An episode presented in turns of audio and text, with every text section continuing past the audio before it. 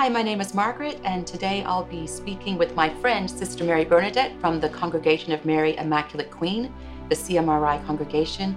And we will be speaking today how she became a sister and her experiences um, through the turmoil of the changes of Vatican II.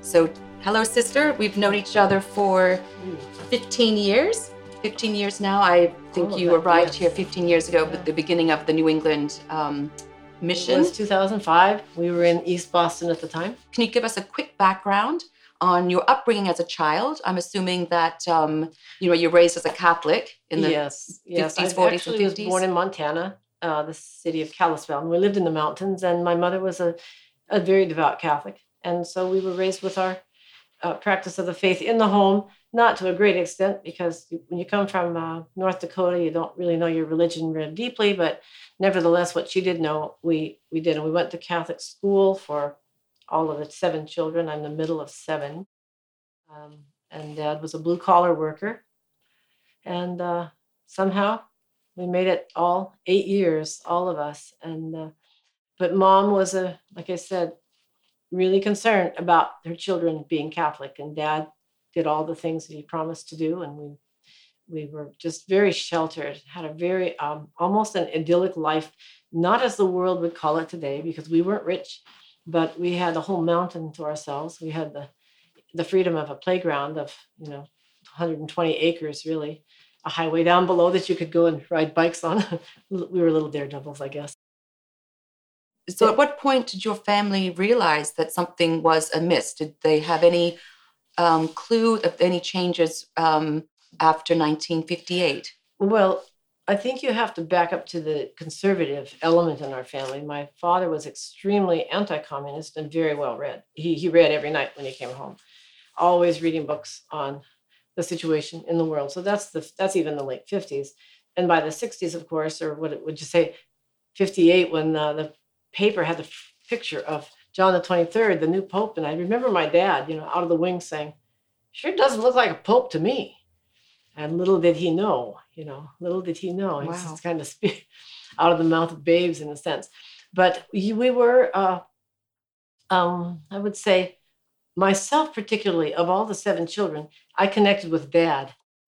And um, I would give talks in high school when we had speech class or whatever. I would always on foreign aid to co- communist countries or federal aid to education, those kind of things. I remember those topics because I thought they were the most important and I, I was most interested in them. So becoming a conservative, I never became one. We always were. Uh, and so when things started changing, back up even before we got the Vatican II news, because most people in America, at least in our parish, we didn't talk about Vatican II. We just heard all these changes every Sunday. You know, next week when you come, there won't be any communion rail because we're supposed to move it out. Um, next week when you come, we're going to be moving a piano up to the front, whatever. It was week after week after week, and it wore down on people like us. I would have to say most of the parish just kind of smiled and thought, this is kind of exciting. I don't, I don't really know. I just know that my mother did lose all her friends, and she had many friends. But when she made the choice between Vatican II and the Catholic faith, she did lose them all for a long period of time. Maybe one came, you know, dribbling back. But anyway, so I attended a little uh, day of recollection when I was a sophomore in high school. So that would be 1965. And the uh, the priest running it was renowned from what we were told. He's a saint. He's just the closest thing to heaven. And my sister and I were both there. The point was, within the context of his talk, he said, um, "You know, young people, you really ought to pattern your lives after the example of Martin Luther King. I mean, he is the main figure of our time that represents everything that Christ wants you to be doing." And I just, I'm sure my face turned beet red. Uh, as soon as that talk was over, I left, and I didn't. I never had the nerve to do things like my older sister did. So she had long before that gone down to the bowling alley. I wasn't a bowling alley person, but I didn't know where to go. I wasn't going to go back to his talks. I went to the bowling alley. There's my. She says, "What are you doing here?" I said, "What are you doing here?" So, We're what was happening? What was the bowling alley? It's what just was this about? place to be. We, we lived in the country, so where do you go when you're leaving the church? You're leaving the school, you know. So we met at the bowling. At any rate, So, at this point, Um, were you in Idaho? You no, were- this is Montana. this is on Montana, Yeah. okay. So anyway, that's things are, are spewing, and it got so bad that I have to confess, one day I actually joined my friend at a conservative church thing, Protestant, but I thought, I can't go. They're saying terrible things there and doing terrible things, you know, making us flail our arms, singing and stuff like that, and playing guitars. Those things were very distasteful to many of us.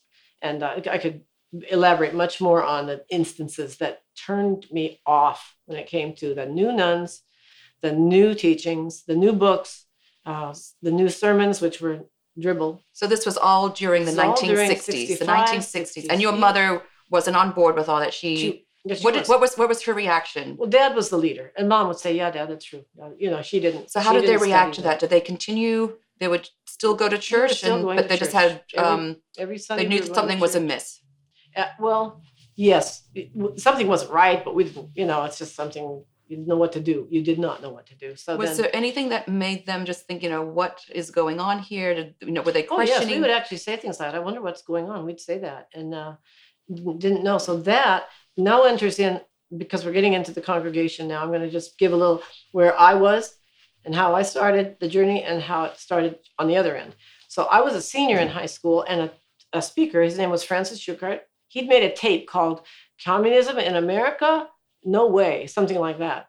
And he's talking about the message of Fatima and how uh, people, if we don't wake up, it's going to be here. And he he mentioned the rosary and of course very much the message of fatima. And uh, i was quite taken by that which is where you also have to bring in our blessed mother because uh, it was just like the rest of the gang at school. There was no sign of somebody's going to go off and be a nun you know? So i thought however that this was really imminent. 1967 january. And i went home and um, wasn't close to my mom that way. You have to understand in the 60s we were told your parents are so outdated. You know, you you're really not going to learn much from them anymore because they're not with the program. And I didn't really believe that, but at the same time, I didn't have I human respect. I don't want to be seen with my mother. But we, I decided. I said, "Mom, they're going to start a little study group. I want to go." So how did she, exactly did you hear about that? That was in the talk. You can this a follow up. You can do these little. They call them Blue Army cells and if those of you who have never heard of, the, heard of the Blue Army, it was from back in 1947. But Francis Schuckardt was actually influential in starting what we call study groups, which had been promulgated by Pope Pius XII in the mid 50s as a means to encourage Catholics to learn their faith better. And my mother had joined one. We were calling, kind of excited, but she only lasted about three or four weeks. She came home. I was probably seven or eight. She said, um, it's just a gossip session every time. You know, it's just women there. And that's all it turned into. So that was the end, but it was kind of a little prep for Blue Army cells. And that's what we started. There were I was the only young person. There was no one there younger than 40, I don't think. So how many anyway, people were in the cell? Oh, at least 10. Mm-hmm. And we had a meeting every Tuesday, and that went on. So here's the praying the rosary and wearing the scapular. That's all I can attribute what happened in the summer of June of 1967. And Our Lady plays a, a crowning role in all of this, all of it. So, um, wearing the scapular, praying the rosary every day. And Tuesdays rolled around like weekends used to roll around. Tuesday just, like the next day, it was Tuesday again, and we were getting in the car to, to go to our, our cell meeting. Uh, and I was given a report one week by the leader of the group. We always, they had officers.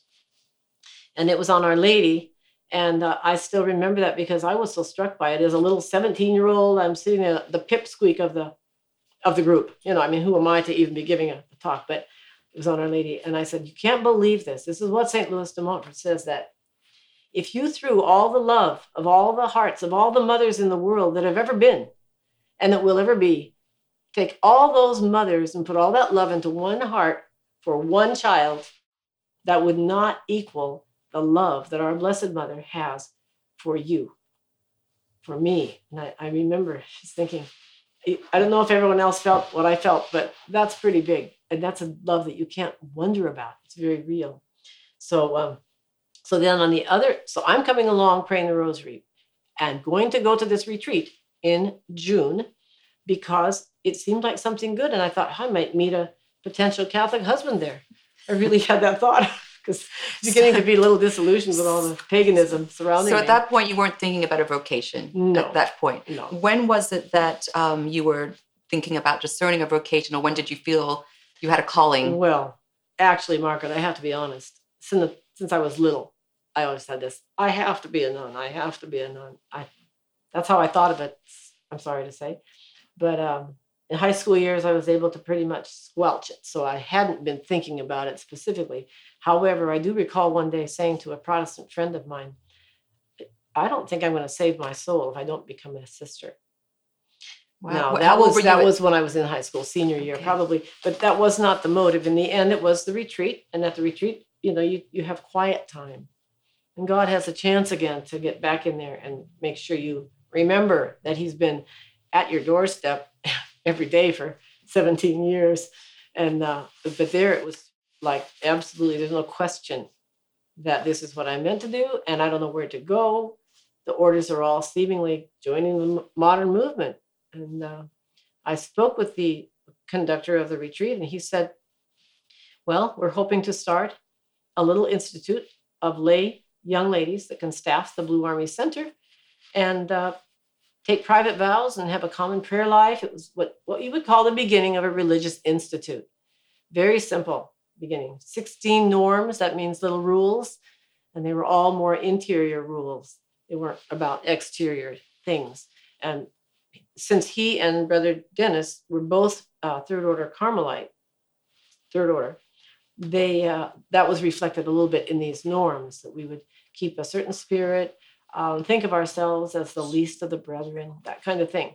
So now we're at the re- the retreat, and he talked to me about that. So I went home, and I was home maybe what three weeks. He said, keep up your secretarial skills, and maybe go to a community college to get you know keep up with things. And when we find a place, if it's God's will, if it's God's will, I'll call you.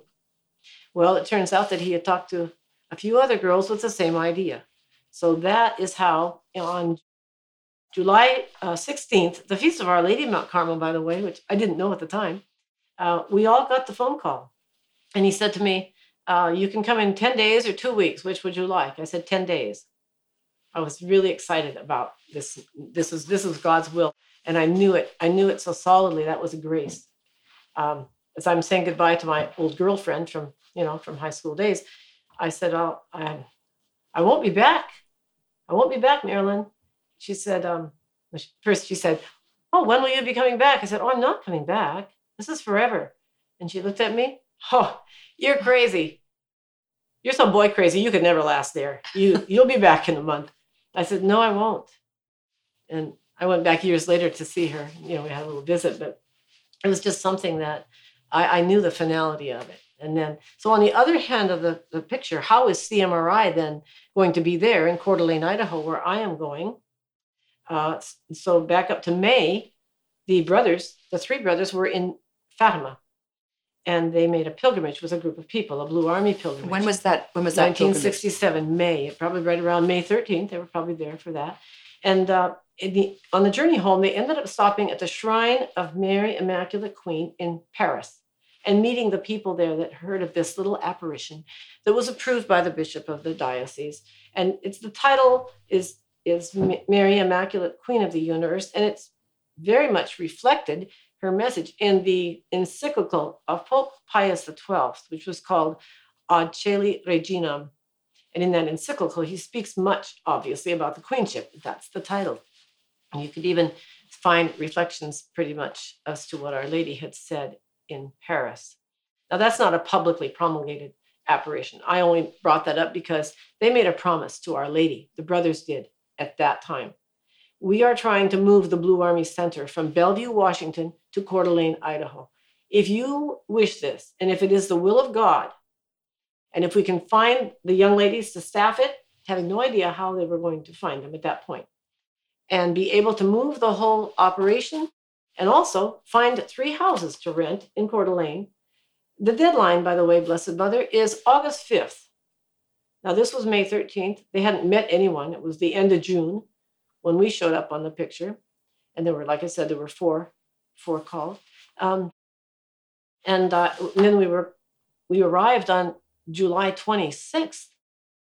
And we have how many days? Added up 10 maximum I do remember that those were long work days and that trucks were coming in with the things from Bellevue.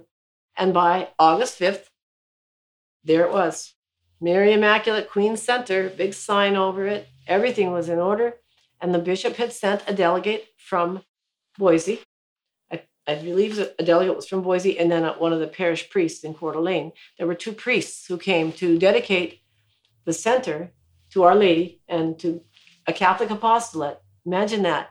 So we had the complete uh, approval of the standing hierarchy in June, July of 1967, which, by the way, is before the canon of the Mass had been mutilated unto not being not being valid anymore.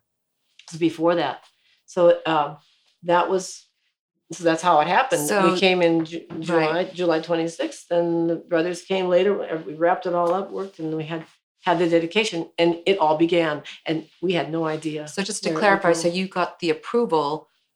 So you weren't sedevacantist at this point. You were no. just, you know, we were regular Catholics. and so you had the local bishop give the approval. So well, yes, yeah, Bishop so, Treinen of uh, Boise, Idaho. That was, uh, and we had it in writing. Uh, everything went. We worked hard. So at that point, it was not a sedevacantist apostolate. It oh was... no, no, no, no. We didn't have any dream of that. In fact, 1967 had been declared Year of Faith, Year of Fatima. And that was the theme of our study program that year. Year of Faith, they would study articles of the faith, and they would study, we would study uh, articles on devotion to Mary, whether it was Fatima or anything. So we were right on the bandwagon with, so to speak, with the idea that we thought was good it would, took until October to realize this is this is all bad fruit. So so from August to October, what happened? Did you what did you experience? What kind of egregious things did you see happening in the church um, well, that made you? Well, the the the uh, translation of the epistles and gospels was becoming very repugnant. It wasn't like the original, very similar at all. So we were very disgusted with that, and the uh, the sermons unfortunately the same. The sermons were rather um, off the wall. There was one priest. When you say off the wall, what kind of things would? Um, what can you list anything a modernist specifically? tinge of secularism and not not the things that help you live a better Catholic life. Just I, I call it dribble, but that's not a very nice thing to say. Was there anything in particular about the faith that you that made you have any you know red flags like this might not be Catholic? Is there anything that was there anything time, in particular? At that time, no. We were we were we were rather ostracized. It's true, because we were dressed in longer clothing. We didn't have habits yet at that time, but we were dressed in um, more modest clothing, and so the uh, school that was across the street, we lived right across the street practically from the school, high school, and uh, we would get things. They would yell things at us as we were walking to the church. Someone burned our front lawn one night you know. So who were these people that, and why were they doing that? We we didn't know. We never knew anyone personally. Um, they they threw apples at us as we were walking to the center to work, and one day an apple. I'm we're talking big big apple just missed my head. I mean, I, I felt the I felt the air go by, so it did miss. But I don't know. Those were just little incidentals that it was like people could tell that we we didn't really think the new was the best thing you know, okay, so you knew that there was have, you knew there yeah. were some changes. You didn't know what was going on. So when mm-hmm. when would you say that um, the CMRI or um, your superior? What happened when with the church? What were the what was it that made him oh realize was, that there was a problem? What was it came to a head? First of all, we did take our first private vows. That's what it's very normal. Private vows of poverty, chastity, and obedience on October seventh of 1967. You might say, that's a short time. Well, we knew they were private vows. We weren't calling them canonical vows. And also, we had had a very, very drilling formation on all three vows, very much hard line. I mean, the real, the strictest interpretation you can imagine, that's what we had. And so we'd done that. And then we left for the Fatima conference in, in Portland. And there was a little something there because the Archbishop was offering the, I think, probably a pontifical high mass at the end of this conference. And uh, he gave a sermon on people who are trying to be more Catholic than the church. It was a very strange insinuation that we all felt it. Um, I think he canceled the procession because it was raining, and we all probably we were in the frame of mind in those days that we would have gone out in the rain to honor Our Lady. Not, I'm not saying that's good or bad. At any rate, uh, we ended up feeling like we were walking away with our little dog between its tail between its legs. It was a, a very obvious thing. And, uh, and then at the end of this conference, something that I'll never forget, we're having a closing breakfast. Oh, just the mostly the priests were there that had been that spoken.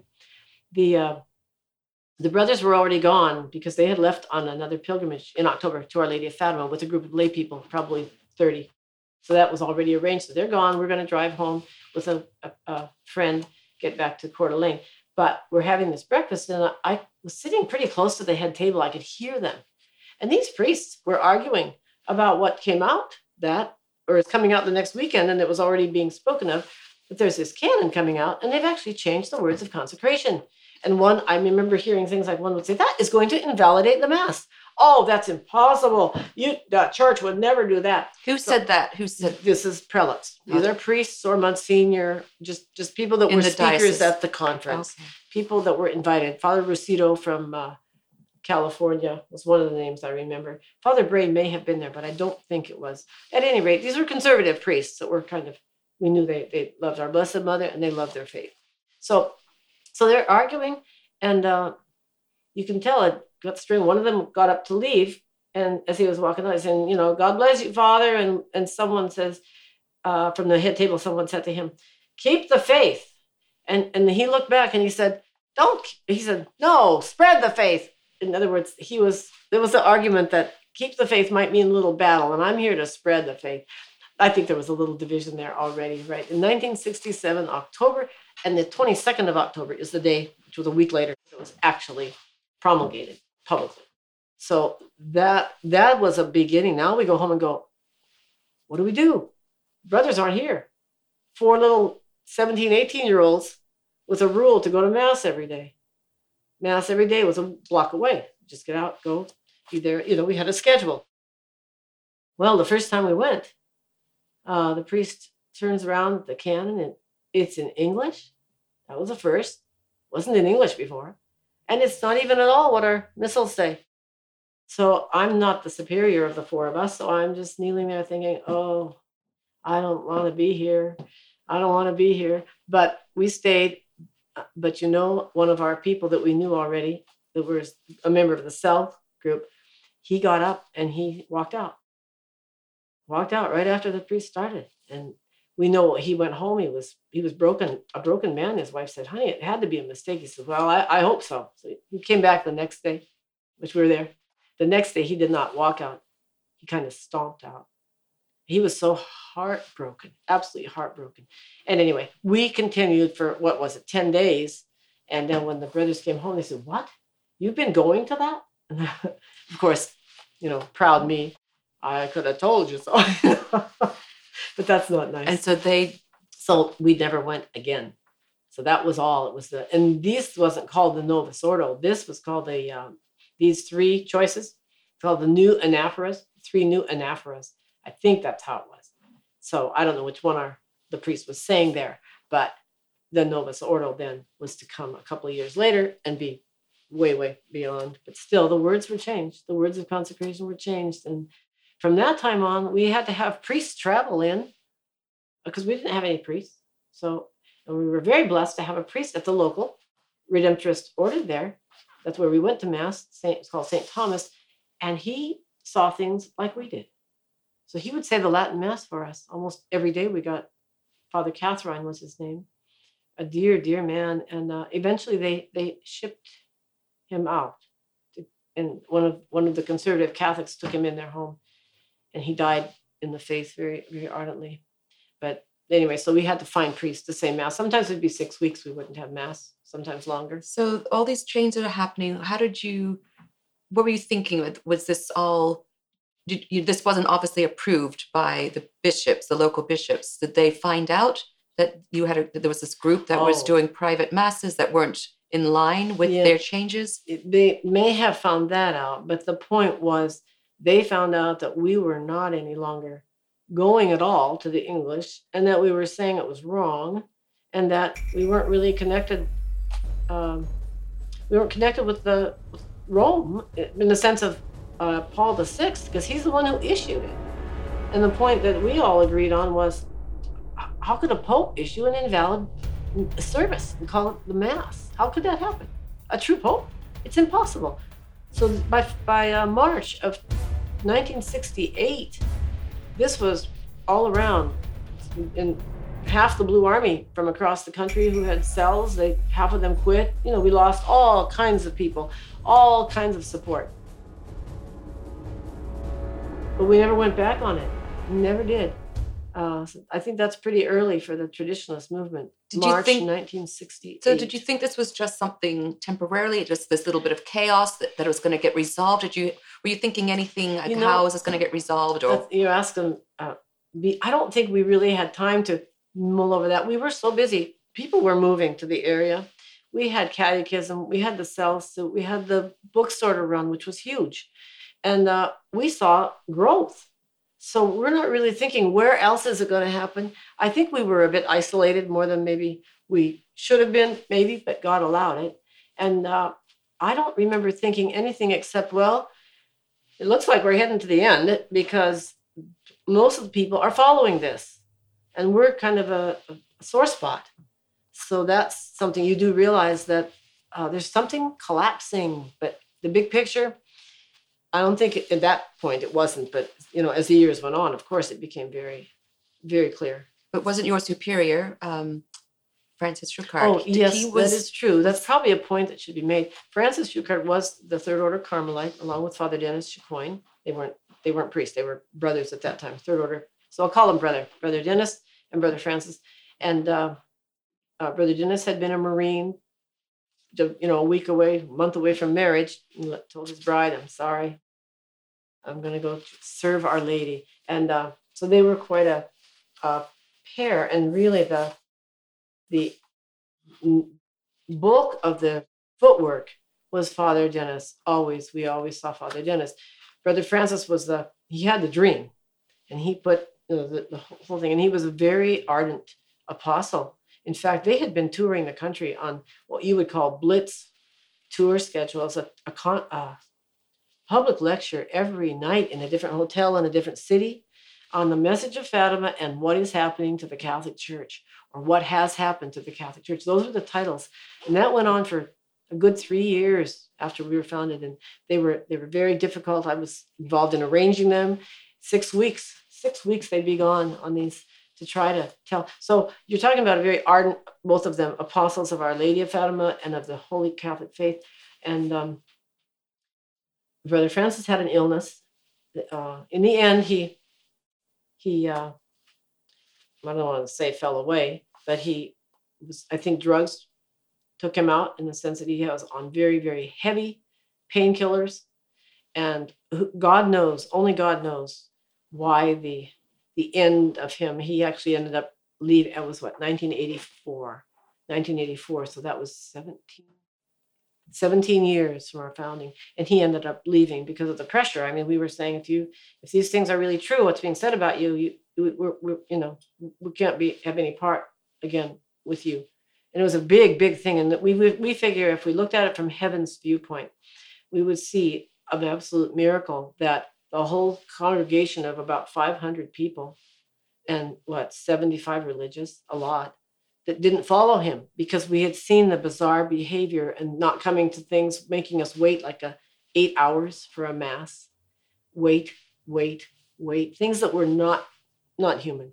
So he in other words i don't know how to say it kindly because i don't he's been long dead and but he was one of the first ones to without him there would say that this that, that we have no pope. Was he, was, he, it, was it was brother brother francis absolutely. And uh, without him there would not have been a cmri you know how religious orders are taken care of by God. Uh, I think that Our Lady, he, he was an instrument, and when that instrumentality wasn't pulling the weight and being what it should be, she just transferred it over to Father Dennis, and then we we developed another more more uh, what's detailed rule and have elected Father Generals and Mother Generals ever since. So, but the fact that we still exist as CMRI is from our Blessed Mother. So this, the whole time that you were a sister, you kept on going, and you but you knew there was, um, you know, there was no person at the helm of the church. You knew right. that, but you didn't understand. You had no idea how it was going to get resolved. Was there discussion? Did you think that there was going to be some kind of end in sight? I mean, did you think that we were going to still be in this mess, you know, now? You know, because of the nature of Brother Francis, who then became Father Francis and Bishop Schuckardt, Bishop Francis Schuckardt, all of those, because of his, which turned out to be um, out of range, control, very exaggerated and very much not not proper Catholic uh, religious obedience, for so to say, us to him wasn't. It was a an interpretation that was off the board of obedience. Things like that happened, uh, and God allowed it because it, it strengthened us all, and it also showed us the dangers in the future of the Catholic traditional movement of some priest or brother or whatever in a little organization who becomes the all in all of everything, the final say of everything. And nobody has that today because we don't have a pope. So we learned that lesson the hard way, and it's it. We were glad to have it under our belt. Those are though those were very hard days. We didn't. I, I was never asked to commit a sin. I was never put in an occasion of sin, and I always always told our Blessed Mother, you know, if I'm ever told to do something that I think is wrong, I, I'm not going to do it. That was a big thing to say in those days. So, speaking of obedience, you know, your congregation started under the local bishop. So, mm-hmm. did you ever think that you were disobeying, you know, the hierarchy? Uh, did you? So, you already understood that because he wasn't a pope, that you weren't obliged to obey the, you know, the you know, the church authority yes. as, or you just thought you already just knew that there was no the whole hierarchy went with the idea of Paul VI and the and mass and uh, everybody going along with it. Um, and as far as Bishop Treinen goes, he did. I said he made a visit to us, and he just he was courteous. But when he left, we were saying the Fatima prayers when he walked in with the children, and uh, when he left, he formalized his statement that we have been our approval has been withdrawn. And at that point, we didn't think that meant anything because he's going along with the new everything new and and we're not. So, but we really didn't have a lot of contact. Remember, there's no internet. There's nothing like that, and we only had the mail or a phone call. So we had plenty to do. We still had a lot of people throughout the country that we sent mailings to, big, big mailing list, and uh, people moving constantly moving to Coeur d'Alene. We had a school with 150 children in it by 19, I don't know, maybe 74, 72 even maybe. But so you know, there was a lot of life in our organization. It was big, and it was the Congregation of Mary Immaculate Queen. So it's still going. In the 70s, 80s, well, did it become more clear that your, you know, the decision that it, he's definitely is this is a state of a conscious era? Was it, it obviously becoming clearer and clearer? Oh yes, and anybody who entered after 1970, 1970, they knew we were we did not believe these men that were sitting on the chair of Peter could possibly be popes. They knew that, everyone. So, uh, and that was just a, that was a given. Um, and we began to be, become aware of more and more groups that were traditional. And we, I don't think we used the term sedevacantist in the beginning. If we did, it was just amongst ourselves. It wasn't like in years to come, we were called sedevacantists as if we started a new religion. And indeed, you could meet people who would say, Well, I, I don't believe in sedevacantism. And I said, Well, sedevacantism is not a religion, it's a state of being. It means there's no one on the throne of Peter. That's all it means. We're, we're Catholics, that's all we are.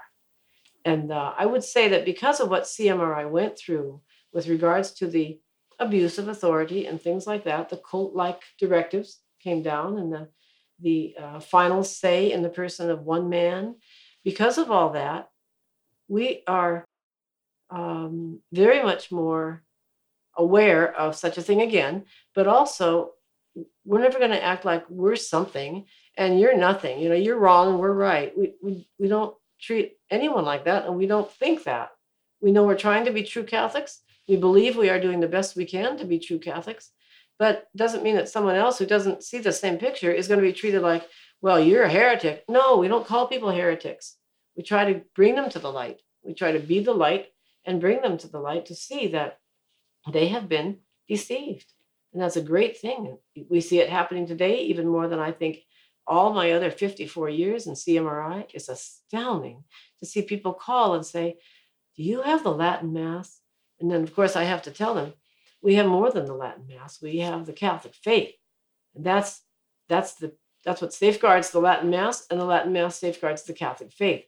But we don't just have the Latin Mass because we like it. We have it because we believe it's the only true, only true Mass. The holy sacrifice of Calvary, renewed in an unbloody manner on the altar.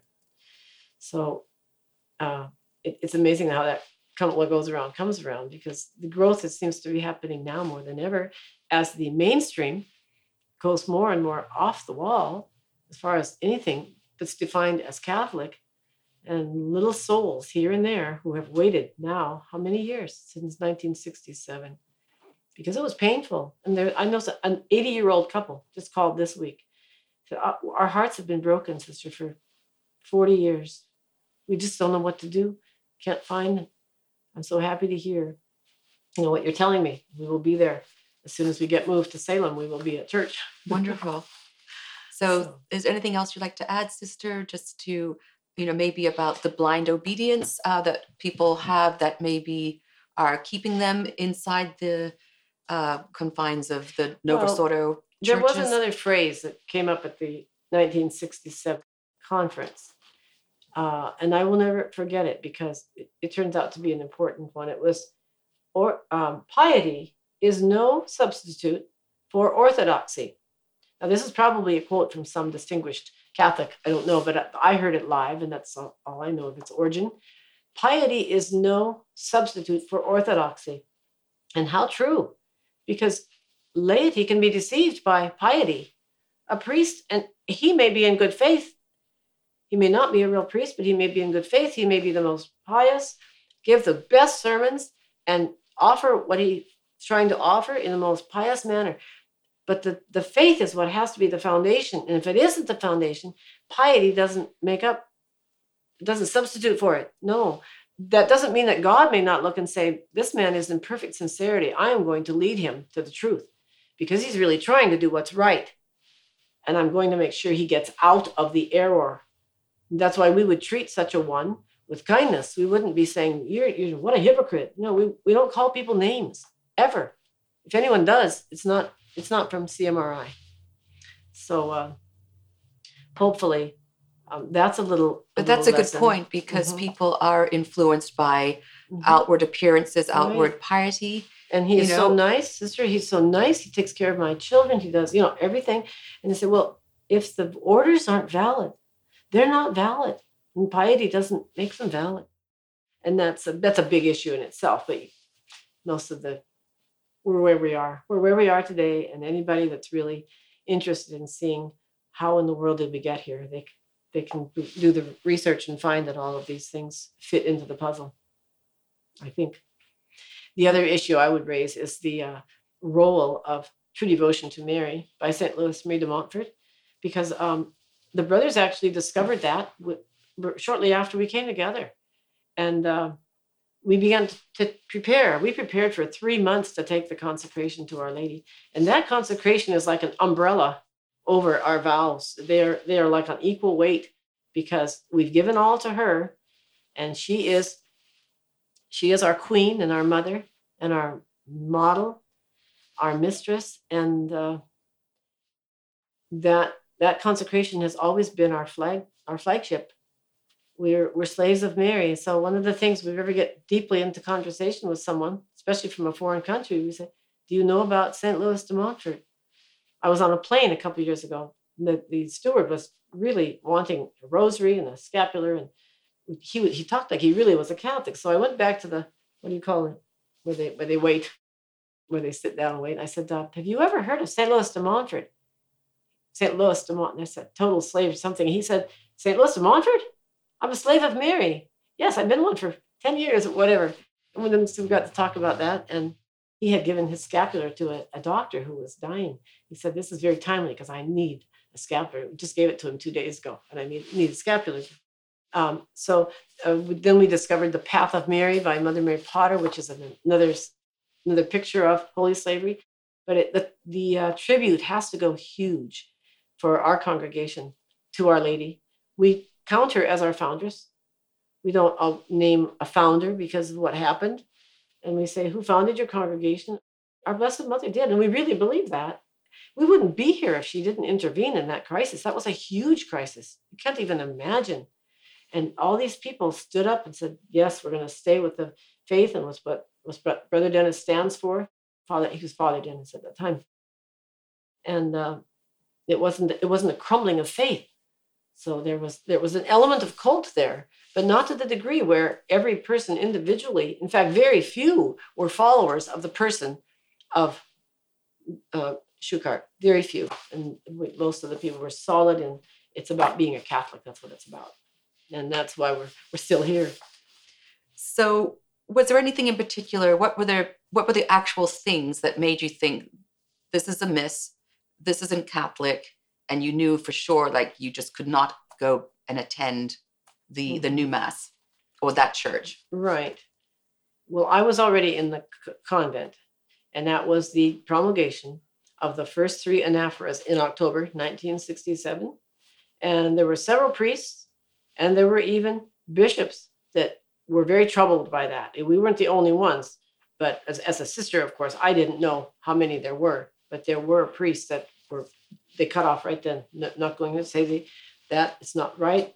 And uh, so our superior, who at that time was was uh, Brother Francis, also said, "This is not right. It's not valid, and we're not going to go." That's huge. We stopped going to St. Thomas Church. We had to find a place. We drove three hours in the morning to be at a seven o'clock mass somewhere in Idaho, Idaho, no, in northern Washington State, and uh, really was a huge shaking of your life uh, so far as what next? What next? And the fact of the mass having been changed we all told our families you know you got to look at this. This is wrong. This is uh, this translation is so off the wall so you knew it was off the wall. You knew it wasn't catholic. Your catholic sense mm-hmm. obviously told you you couldn't go but how did that did you have any con- any confliction with well this is the pope we have to obey him I think the question from the beginning was very clear to all of us, and that is, he can't be the Pope. I had a good Catholic education, and so did many of the early sisters and brothers. And the Pope is infallible, and he cannot err in matters of faith or morals. There's nothing more vital to that solidity of faith and morals than the holy sacrifice of the Mass. To issue something called, whatever they called it, Catholics still thought it was the Mass and it has completely changed. It's not a adaptation of uh, putting the English in front of everybody instead of the Latin. There's hardly any relationship between. So that just severed the whole idea, and it was a shock uh, to all of us. But we we were together in it. We, we had come through the through the river, so to speak, because we, we were together for what six months before that realization was really solid, and there was no no question about it in my mind ever because it, to question to say no he could be then he's he's destroying the faith of all these people and destroying the worship the true worship of god. And and we you're supposed to call him pope? That isn't what a pope is. So in my mind it was as easy as that. What is a pope? What is his role? And what did our lord give him as divine protection so that he could not ever lead the church astray? This man is doing those three things or however i led up to that and therefore there is no way he can be the pope you obviously didn't know what the repercussions were going to be. No. Um, and you just knew instinctively you did not have to obey him. You did not. You did not have to obey him. Well, he's but, not the pope, so there's no there's no allegiance whatsoever. And uh, yes, there, it, the feeling was uh, you're really really wrong, all of you. You know, this little band of religious and laity in Coeur d'Alene, Idaho, and throughout the country, the little cells that we were connected with. Um, so that began what we we as Catholics, we all know can come to us in our lifetime, and that is uh, persecution. You're labeled. Boy, we were labeled. All kinds of them, and it's not fun. But when you know that Christ was labeled, and he stuck to the truth of his mission, you know, right right before he's going to be scourged, he's telling Pilate, "I am here to bear witness to the truth." That was that was one of the lines that sent Pilate said, "I'm just going to scourge him." He's whatever. So we're here to bear witness to the truth, no matter how much it's hated, how much people don't uh, want to have it be part of their lives. That doesn't change the truth. And if the truth is what really sets you free, you will find that traditional Catholics are basically very happy people because even though we may be hated by millions, we know that we're striving to please God and that He wins. In the end, truth wins, doesn't fail. Well, we know our the, the Immaculate Heart will triumph in the end. that and uh, I will I will put enmity between thee and the woman, thy seed and her seed, and she shall crush thy head with her heel. And our Lord's words to his apostles. And upon this rock I will build my church, and the gates of hell will not prevail against it. Not means never. When did you realize that these were that there was there was actually a setup a, a false church? When did it when did it was obviously a gradual thing where you realized this was I think God protected us from calling it a false church because who were we to make that statement? But it's, it's only been in the last, what, 15, 20 years to, that we'd actually make a blanket distinction. Don't even call it and don't stand up and say, the Catholic Church is just being controlled and, and it's just going to, into heresy every day. It can't be the Catholic Church then. If you have to say that about a church, it cannot be the Catholic Church because it can't happen. A person can, can be in error, uh, a bishop can be in error, but a pope cannot teach error. He can't lead his flock into error, and especially give them an invalid mass. so what is the role of Archbishop Thuc in your congregation? Well, after the break in 1984, we call it the break because that's when Bishop Schuckardt left. Uh, we were looking for a bishop, and through um, Bishop George Musey, who was in Louisiana, we learned of. Now, I'm not sure of the exact line of this because I wasn't the secretary anymore. I had been secretary of the congregation for many years, and uh, we learned of Archbishop Thuc in. Uh, he was in France at the time, and he had he had consecrated four priests in this country, bishops. So Bishop George Musey was one of them, and through him, we have the line preserved in all of our priests because we made sure that the ordination was valid and from a valid line. Absolutely, no question, valid line. Some research people might want to do that see this on Archbishop Thuc, and they will find that it is very absolute certain the uh, validity of his line. And it turns out that he's one of the only bishops who was at Vatican II.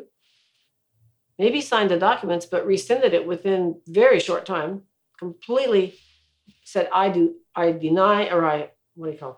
I reverse that. I want my name taken off." And he was literally left alone. He didn't get back to Vietnam because you know what state Vietnam was in in those years. So he had a little hut, so to speak, in Rome. He was very poor, and uh, people started finding him because he was saying the Latin Mass. And eventually, he ended up in France, and eventually, he began to realize that he had the line, and he consecrated bishops, and that's where the consecration of our current bishop, Mark Pivarunas, who is stationed in Omaha, Nebraska, and has a, an international apostolate of the Catholic faith and of being what a bishop is to be for his flock. Um, that is where he drew his orders from.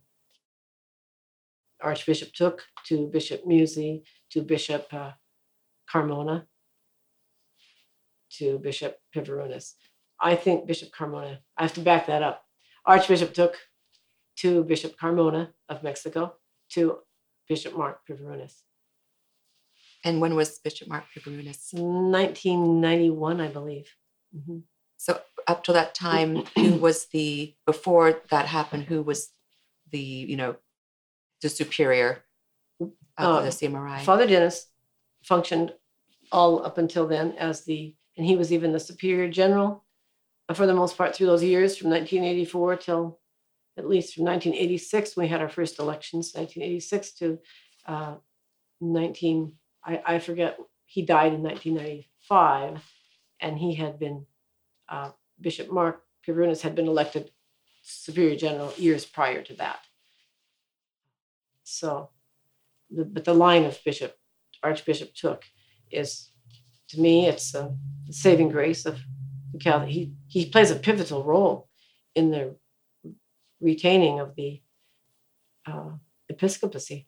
You have to have a bishop. So, sister, now fast forward 2020, 2021. Um, you know, what is your life like now as a CMRI nun? You mean individually? Individually, yes. Well, in 2005, we began a little mission in East Boston, Massachusetts. And I was stationed there and never thinking I would be a missionary sister. So we lived there for 10 years, um, running a little chapel in the basement of the home. Uh, the convent was on the third floor, and we had a chapel in the in the basement. And we had quite a congregation by the time we moved, but we were having mass in rental halls, you know, renting a, a space somewhere for mass. We never had a church, and it was always our dream. You know, you have to have a church. God's house is so important. We never did. So in 10 years, we moved up to uh, Salem, New Hampshire. And uh, during that time, during the move and after we, Sister Mary Inez is my companion here in uh, New Hampshire. And we had been searching for a church. She was on, you know, on the web finding out what's for sale where, and that went on for I think a good mm, four or five months. One day she spotted this one, 290 Main Street in Salem. We came to see it, Sandy and the realtor. And from the time we walked down the first steps, we knew that was it. So that was in 2015. 15? 2015. Yes, we moved in uh, the basement in November of 2015. And by March, we had the upstairs, the sanctuary very much completed, beautiful sanctuary, and the, our, all of our own people working on it. Uh, and we had our dedication with Bishop Pivarunas on the 2nd of March, 2016. So then we have gone along for three years, come 2019, I guess you'd have to say four years, 2020. And um, something happened in February and March had to do with uh, people staying home and churches being closed and and all this. So the initial word was that there would be no mass for a week or two. That was the initial word. And one of the parishioners said we could do the floors. And that was the beginning of a movement to really renovate, make this church up to date because it is run down. It needs a lot of work. So since March of this year, of last year, 2020, uh, the floors were all you know, sanded down. It was a mammoth three three week project, and from there we began to realize that you know, pews are all out, everything's open. Why don't we do the walls and the ceiling? You shouldn't, you know, if you put everything back in, you're going to waste a lot of work.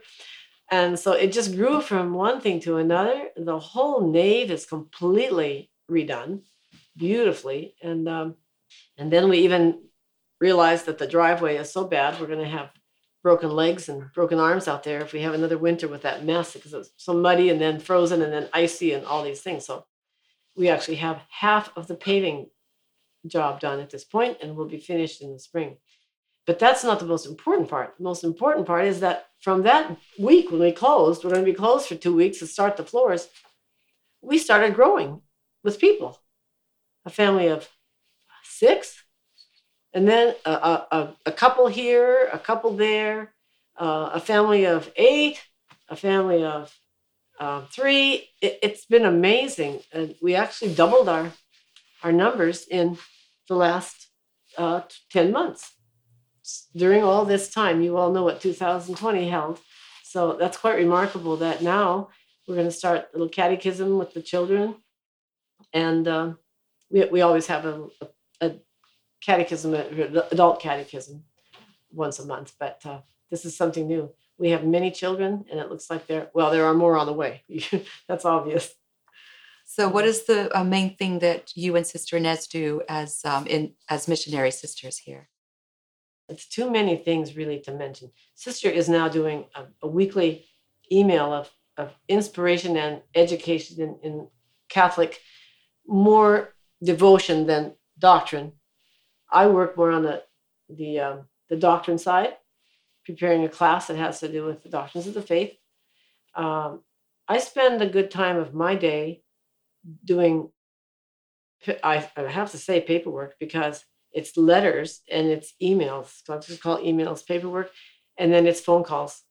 And I can have an, an agenda all set up for the day. I'm going to finish all of these cards today, and I get a phone call, and I people say, I know you're busy. No, I'm here for you. Let me see what we can do. And uh, that's the truth.